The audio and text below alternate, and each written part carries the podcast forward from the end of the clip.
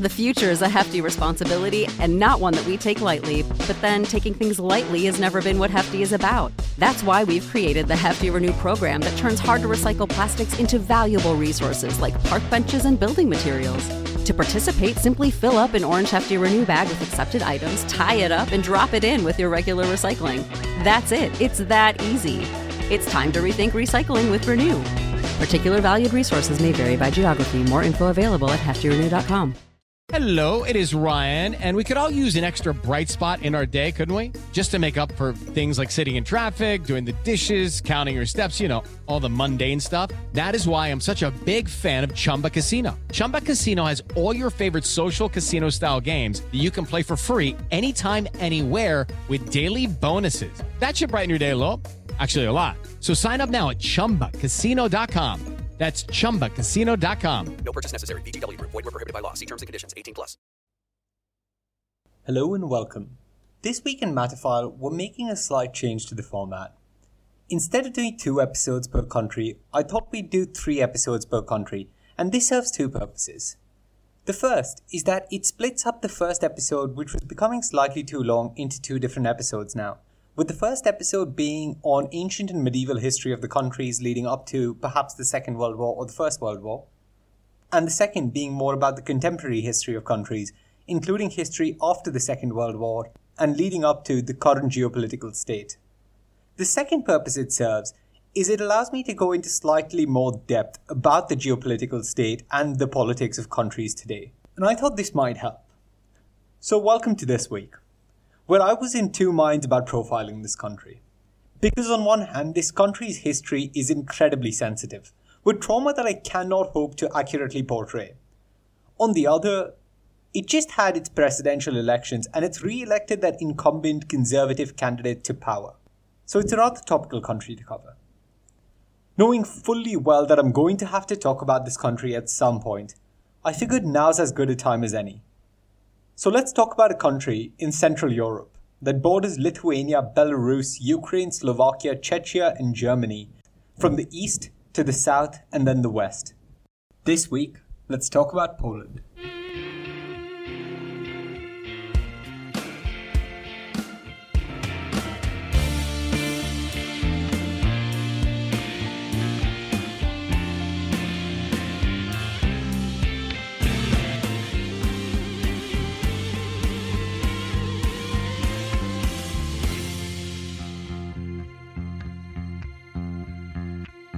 In most books I came across, the history of the Polish state as we know it today begins with the Piast dynasty in the 10th century. But this podcast would not be doing its job were it not more thorough than that. Just a quick heads up if I ever use the phrase Lesser Poland, I'm referring mostly to southeastern Poland. Greater Poland, on the other hand, refers to northwestern and central Poland. It's named Greater Poland as it is the older province of Poland and was the cradle of statehood in early Poland. And we begin in 2300 BCE with the Bronze Age, information on which we have through archaeological excavations. The Bronze Age can roughly be divided into the early and late phases. The early Bronze Age was largely characterized by a few agricultural societies, primarily of the Únětice, Uno, and Mierzanowice cultures. The Únětice culture has its eponymous site in Czechia, northwest of Prague, and the artifacts from the culture have been found in modern day Poland, Slovakia, Czechia, and Germany. In Poland, the first signs of Únětice societies were uncovered in the 19th century, and uncovered artifacts include mostly metal objects such as flat axes and burial sites. Únětice culture, by all accounts, was the most widely spread Bronze Age culture in Poland. To its east, in Lesser Poland, around its border with Ukraine, lay the territory of the Mierzanowice culture, whose people were initially mobile cattle breeders with signs of settlements in the first millennia BCE. A fortified settlement located near Jaslo in southeast Poland has been used to better understand the Mierzanowice culture. Finally, Iwno cultures are found in northeastern Poland and bear some similarities to both Mierzanowice cultures and seem to have been influenced by Únětice cultures. After these three cultures, there was a transition period between the early and the late Bronze Age, which saw the rise of the Trzciniec culture, the Tumulus, and Piliny cultures. The Trzciniec culture is probably, probably consisted of various societies that are grouped together for their style of pottery and probably lasted around 1700 to 1200 BC. The other two cultures are also characterized based on their characteristic artifacts, such as urns and typical burial sites that have been uncovered in areas in and around Poland. The Late Bronze Age lasted from 1250 to 750 BCE, and Poland around this time housed primarily the Lusatian culture. The Lusatian culture, put rather reductively, seems to have arisen from the Trzciniec culture, and it also bears influences from the Tumulus culture. Their economy was predicated on arable farming of cereals and lentils. Burials were by cremation, and Biskupin is a known settlement in Poland of the Lusatian culture. The culture extended from the late Bronze Age into the Silver Age and lasted till around 400 BCE. The civilization is said to be ethnically non homogeneous, despite a fairly typical artistry across societies, and societies themselves are believed to be organized by way of profession, with families acting as functional units. A contemporary to Lusatian culture was the Pomeranian culture in northern Poland and in Germany. Like the Lusatian culture and cultures before them, the Pomeranians had distinct burial traditions, typical artworks, and engaged in some livestock farming and long distance trade. After the 7th century BCE, the conditions in Europe were no longer as amicable as they had been three centuries prior, with cultures such as the Hallstatt culture adopting aggressive warring tactics.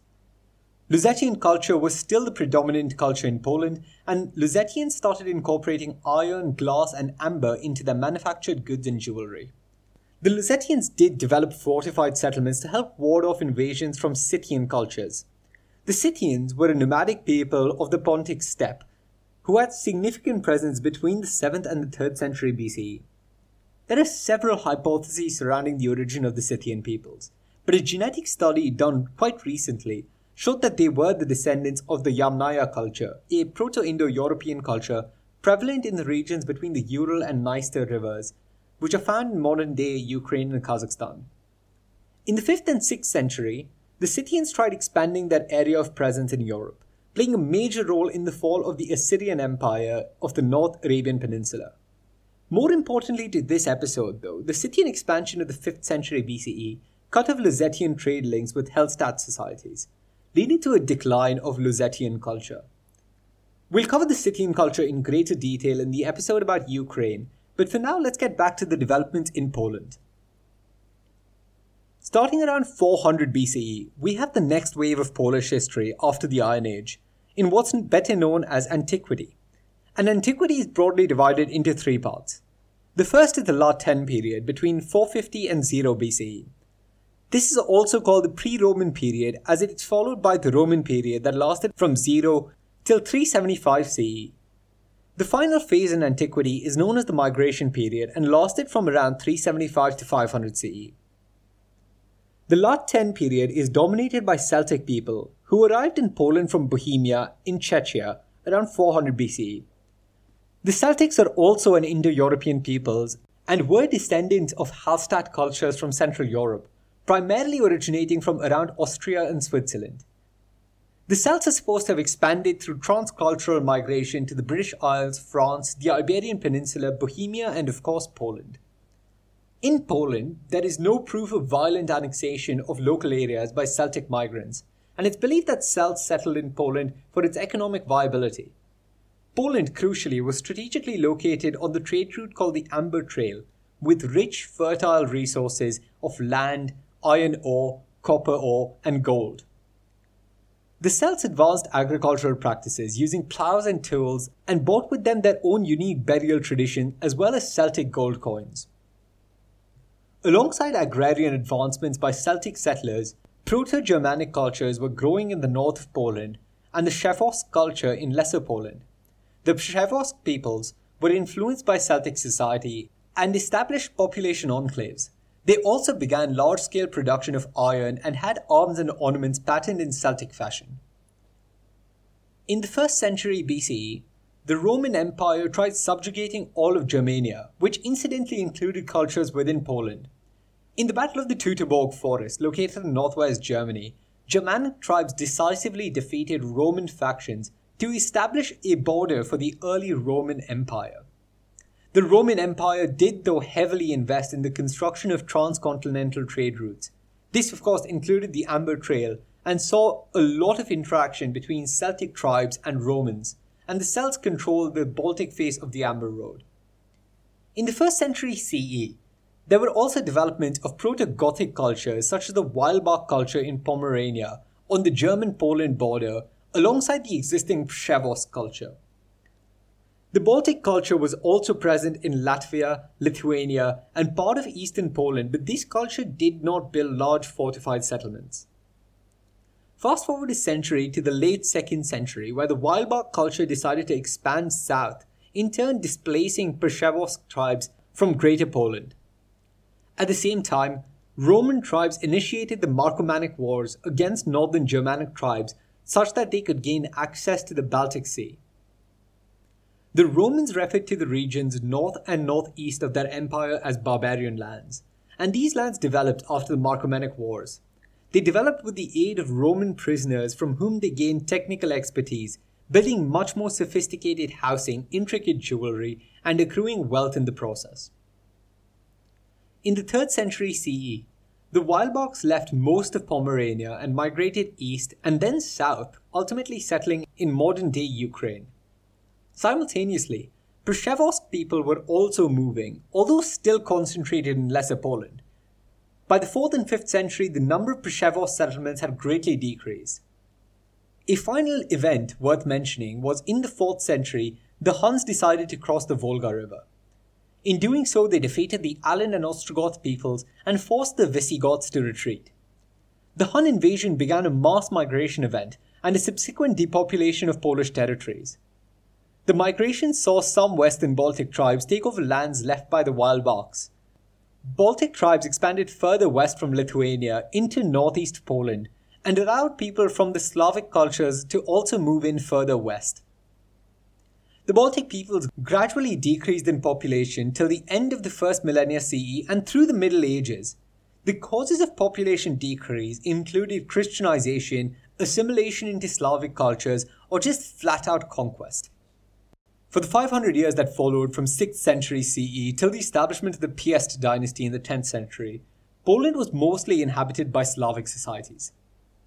Slavic cultures were European descendants from the Balto-Slavic linguistic group, and the Slavic peoples that occupied Slovakia, Poland, Czechia, Lusatia, and Pomerania were referred to as the Western Slavs or the Central Slavs. Of these, the Lechitic people refer to those that inhabited Poland. The Lechitic people were the closest ancestors of modern day ethnic Poles and were distinct from the Czech Slovak group of Slavic people. In around 930 CE, the Western Polans, an influential Lechitic tribe, united other tribes to form the Piast dynasty and the first semblance of the Polish state. In 966 CE, the Catholic Church led the Christianization of Poland. Despite the proselytization, though, the Polish state remained incredibly tolerant towards diverse ethnic and religious identities of the Polish people and settlers, including their Jewish citizens. The Christianization took place under the rule of King Mieszko I and continued over the course of several following centuries. Mieszko was seen as a vassal of the Holy Roman Empire and gained favor with fellow Slavic tribes by fighting alongside them in several battles ranging through the 970s and 980s. This allowed the amicable expansion of Piast rule and the establishment of a sustainable state of Poland. On his death, Mieszko was succeeded by his son Boleslaw in 992 CE. Boleslaw continued to try and consolidate the Polish Church and won favor with Emperor Otto III of the Holy Roman Empire. Before his death in 1025, Boleslaw obtained papal permission and was crowned the first king of Poland. This event also marked the inauguration of the Kingdom of Poland. On the death of Otto III, though, Boleslaw did not have favorable relations with his successor Henry III. This resulted in a series of wars between 1002 and 1018 CE. These were not the only wars that Boleslaw fought, though. He espoused an expansionist policy and intervened in Czech dynastic conflict between 1003 and 1004 alongside leading several other conflicts in the west towards Kiev. His expansionist policy resulted in a mixed bag of successes and failures for the Piast dynasty, as while he did manage to expand westward into Russia, he did also spark a fair bit of resentment against his kingdom. The thus generated animosity came back to bite the Piast dynasty, as under the rule of Boleslav's son Mieszko II Lambert, his brothers coordinated invasions from Germany that led him to ultimately fleeing Poland. The lack of a stable leadership led to a pagan reaction fueled by dissatisfaction with the baptism of Poland. This was alongside a flare up of anti feudal sentiments in the 1030s that further destabilized the Kingdom of Poland. These infarctions paved way for a Bohemian invasion that caused territorial losses for the kingdom before Casimir I reclaimed Masovia and Silesia to restore the Kingdom of Poland by his death in 1058. Casimir was followed by Boleslaw II, Vladislav I, Herman, and Boleslaw III, all of whom had interesting reigns but nothing particularly significant in the grand scheme of the history of Poland. The interesting events were broadly some military and territorial conflicts that saw some gain and some loss of land in Pomerania, and other religious conflicts with authorities in the Roman Church. Until the death of Boleslaw III, though, the kingdom was cohesive, majority Christian, and had a relatively robust centre. On his deathbed, Boleslaw III divided the kingdom of Poland among his four sons, making complex arrangements to prevent fratricidal conflict, but sadly this did not help. The kingdoms he divided Poland into were Silesia, Greater Poland, Masovia, Sandomierz, and Krakow. At this point, you'll be thinking, didn't you say he had four sons, but these are five kingdoms? And this is true because the first four of these kingdoms went to his sons, while Krakow was placed under the control of the then Duke of Krakow. For the two centuries after the death of Boleslaw III in the early 12th century, there was infighting within the Piast dynasty as well as conflict with the church, creating an increasingly fragmented kingdom of Poland. From 1232, there were a few attempts at reunification after internal instability led to an increase in German settlements on Polish lands, as well as Mongol invasions beginning in 1240. Some Piast dukes tried reunifying Poland, but without much success. The Church of Poland was a large proponent of the reunification of Poland, and in 1295 Przemysl II of Greater Poland was coronated king, only to be assassinated soon after. A more extensive unification was attempted by Vaclav II of Bohemia, coronated in 1300, but he lost support soon after and also died by 1305. The 14th century saw the fading of the Piast dynasty, which controlled a weakened and reduced Polish state. Regional Piast princes remained strong, often in stronger alliances with neighbors than within the state. The Teutonic Order had gained control over Vistula. The eastern extent was truncated and Masovia was not fully incorporated in the state. Parallel to its decrease in military prowess, the tolerance of the, Pro- the tolerance of the Polish state was only was only strengthening with the adoption of the Magdeburg Rights, which accorded non-Christian communities with specific privileges paving the way for Jewish migration into Poland. While the Roman Catholic Church's tolerance for Jewish populations, and indeed any non Christian population, decreased over the 12th and 13th century, Polish princes sought to protect the rights of their Jewish citizens, ultimately leading to the issuance of the Greater Charter of Jewish Liberties in 1264 by King Boleslaw the Pious. The protections accorded to Jewish citizens were amplified through the last centuries of the Piast Empire. After the Piasts came the Jagiellon era from 1385 till the mid 16th century. This era was crucial in the forming of the Polish Lithuanian Union, which became one of the largest political entities in Europe for the coming centuries. The Jagiellons extended broad privileges to Lithuanian Jewish populations and developed a feudal state, consisting of powerful landed nobility founded on an agrarian economy. Conflict in the Ottoman Empire and the Teutonic Order in the 15th century saw the expansion of Jagiellon Polish state to regions in Bohemia and Hungary, alongside claiming suzerainty over subjugated areas. The European Renaissance was also sparked in Poland towards the end of the Jagiellon rule, in the early 15th century. Despite the religious tolerance preached by the government and the state, in the 1450s, anti Jewish riots flared up in Bohemian and Silesian cities on Franciscan claims that Judaism profaned Christianity. the riots saw Jewish populations ordered to settle in Jewish towns outside the city centers of Krakow and Silesia. They were allowed to, of course, return to the Grand Duchy of Lithuania in, thir- in 1503, but the status and privileges of Jewish populations oscillated under various kings that followed. The reign of Sigismund the Old, beginning in 1506, saw increases in the autonomy of Jewish peoples, establishing a rabbinate in Poland and allowing po- Jewish populations to thrive in the face of decreased tolerance elsewhere in Europe. Polish Lithuanian collaboration saw the establishment of the Polish Lithuanian Commonwealth in 1569 through the Union of Lublin. The Commonwealth was a more closely knit, unified federal state with an elected monarchy, with local and central parliamentary assemblies. The following Warsaw Convention of 1573 granted religious freedom to the nobility and townsfolk, but the peasantry still had strict limitations on their autonomy. The following century saw Poland thrive as a European power, spreading its influence and culturally pollinating areas of modern day Ukraine, Latvia, Lithuania, Belarus, and Russia. Yes, I know the technical term is pollinizing, but I just find pollinating slightly cuter. In this, they did have some military tiffs with Sweden, Russia, and the Ottoman Empire, along with some minor Cossack uprisings, but nothing that debilitated the kingdom.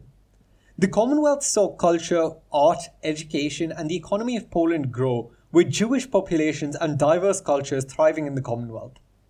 In 1618, they signed the Truce of Deulino with the Tsardom of Russia to culminate the Polish Muscovite War, consolidating their borders around roughly a million square kilometers of Central Europe. For context, modern day Poland has a total area of just over 300,000 square kilometers, which is less than one third the size of the Polish Lithuanian Commonwealth. In the mid 17th century, though, the nobles' quasi democracy began succumbing to internal disorder and foreign attack. 1648 saw the Khmelnytsky Uprising or the Polish Cossack War, in which Cossack populations, who are predominantly Slavic speaking Orthodox Christians, aligned with Crimean Tatars, under the leadership of Hetman Bohdan Khmelnytsky to fight the forces of the Polish Commonwealth on its eastern border. This was significant as the Cossacks were aligned with the Tsardom of Russia and acted as the primer to Ukraine's relationship with Russia and with Poland. This uprising brought with it the killing of several thousand Polish citizens, Jews and Christians alike, by the Cossacks. Poland was also dealing with constant invasions by Russia and the Ottoman Empire during this time. In 1655, Sweden led an invasion called the Swedish Deluge, ending with the Treaty of Oliva five years hence. The conflict, along with epidemics and famines, saw the destruction of Warsaw. Almost a third of Poland's population was lost in the 17th century. The total cost to the Polish state was estimated at around just under 2 billion US dollars. Swedish and Russian troops were responsible for the destruction of around 188 cities and towns, along with various castles and over 100 churches during the deluge. And in empirical loss of property and land, the deluge is said to have been worse than the Second World War for the state of Poland. Despite the colossal losses incurred during the deluge, the Polish Commonwealth re established its military prowess under John III Sobieski at the end of the 17th century. The economic and population losses, though, meant that the Commonwealth declined in its strength and prosperity across the 18th century until it finally ended in the undergoing of three partitions. In the lead up to the partitions, the centre did implement several internal economic reforms that saw progress in education, art, society, and economic growth. The first partition took place in 1772 under considerable internal and international political pressure causing territorial losses to Austria, Russia, and Prussia. The second partition came in 1793, at the end of the Polish Russian War, and saw Poland give up more territory to Russia and Prussia. At the end of this partition, Poland was too small for independent existence, and in 1995, a final partition saw it cede more land to Austria, Russia, and Prussia, ending the Polish Lithuanian Commonwealth and indeed Polish autonomy. The loss of an independent state saw several Polish uprisings in the late 18th and early 19th century against its partitioners. These uprisings grew increasingly violent and organized till the first major revolt in the November uprising of 1830. While the Polish rebels lost the war, the frustrations against the Russian state remained. An insurrection in 1846 in Austrian Poland by a leading radical nationalist group called the Polish Democratic Society saw the nationalist movement suffer large losses in manpower as the peasantry took up arms against the privileged leadership of the movement itself. A last major insurrection was in 1836 after Russia's loss in the Crimean War when a group of intellectuals influenced by Marx tried revolting in Poland. The movement lasted 15 months but could not garner enough support and came to a crushing defeat, leading to Russia abolishing the special status for Poland and the Polish Congress, causing most citizens to assimilate into the Russian Empire. It was after the First World War that the revolutionary Russia renounced its claims over Poland under the Treaty of Brest-Litovsk. During the war, Russians acknowledged a Polish right to autonomy and allowed the formation of the Polish National Committee. When the United States of America entered the war in 1917, it weakened the Tsarist Russian state, allowing the Bolsheviks to come to power and removing troops from the Eastern Front in Poland.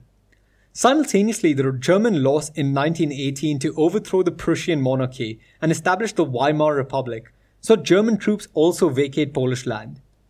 This ultimately led to the re establishment of an independent Polish state as a clause under the Treaty of Versailles. Joseph Pilsudski was a Polish statesman who served as the chief of state from 1918 till 1922. The nationalist Pilsudski wanted to extend Poland's borders to recapture the extent of the Polish Lithuanian Commonwealth and took control of much of Ukraine in 1919. The Russian Red Army, led by Vladimir Lenin, was also advancing on disputed territories in Ukraine and initiated the Polish Soviet War in 1919. While the Polish army seemed to have the upper hand initially, by 1920 they were grossly outnumbered, leading to a string of Soviet victories. The armed conflict ended with Polish armies miraculously winning the Battle of Warsaw and expediting a peace deal soon after.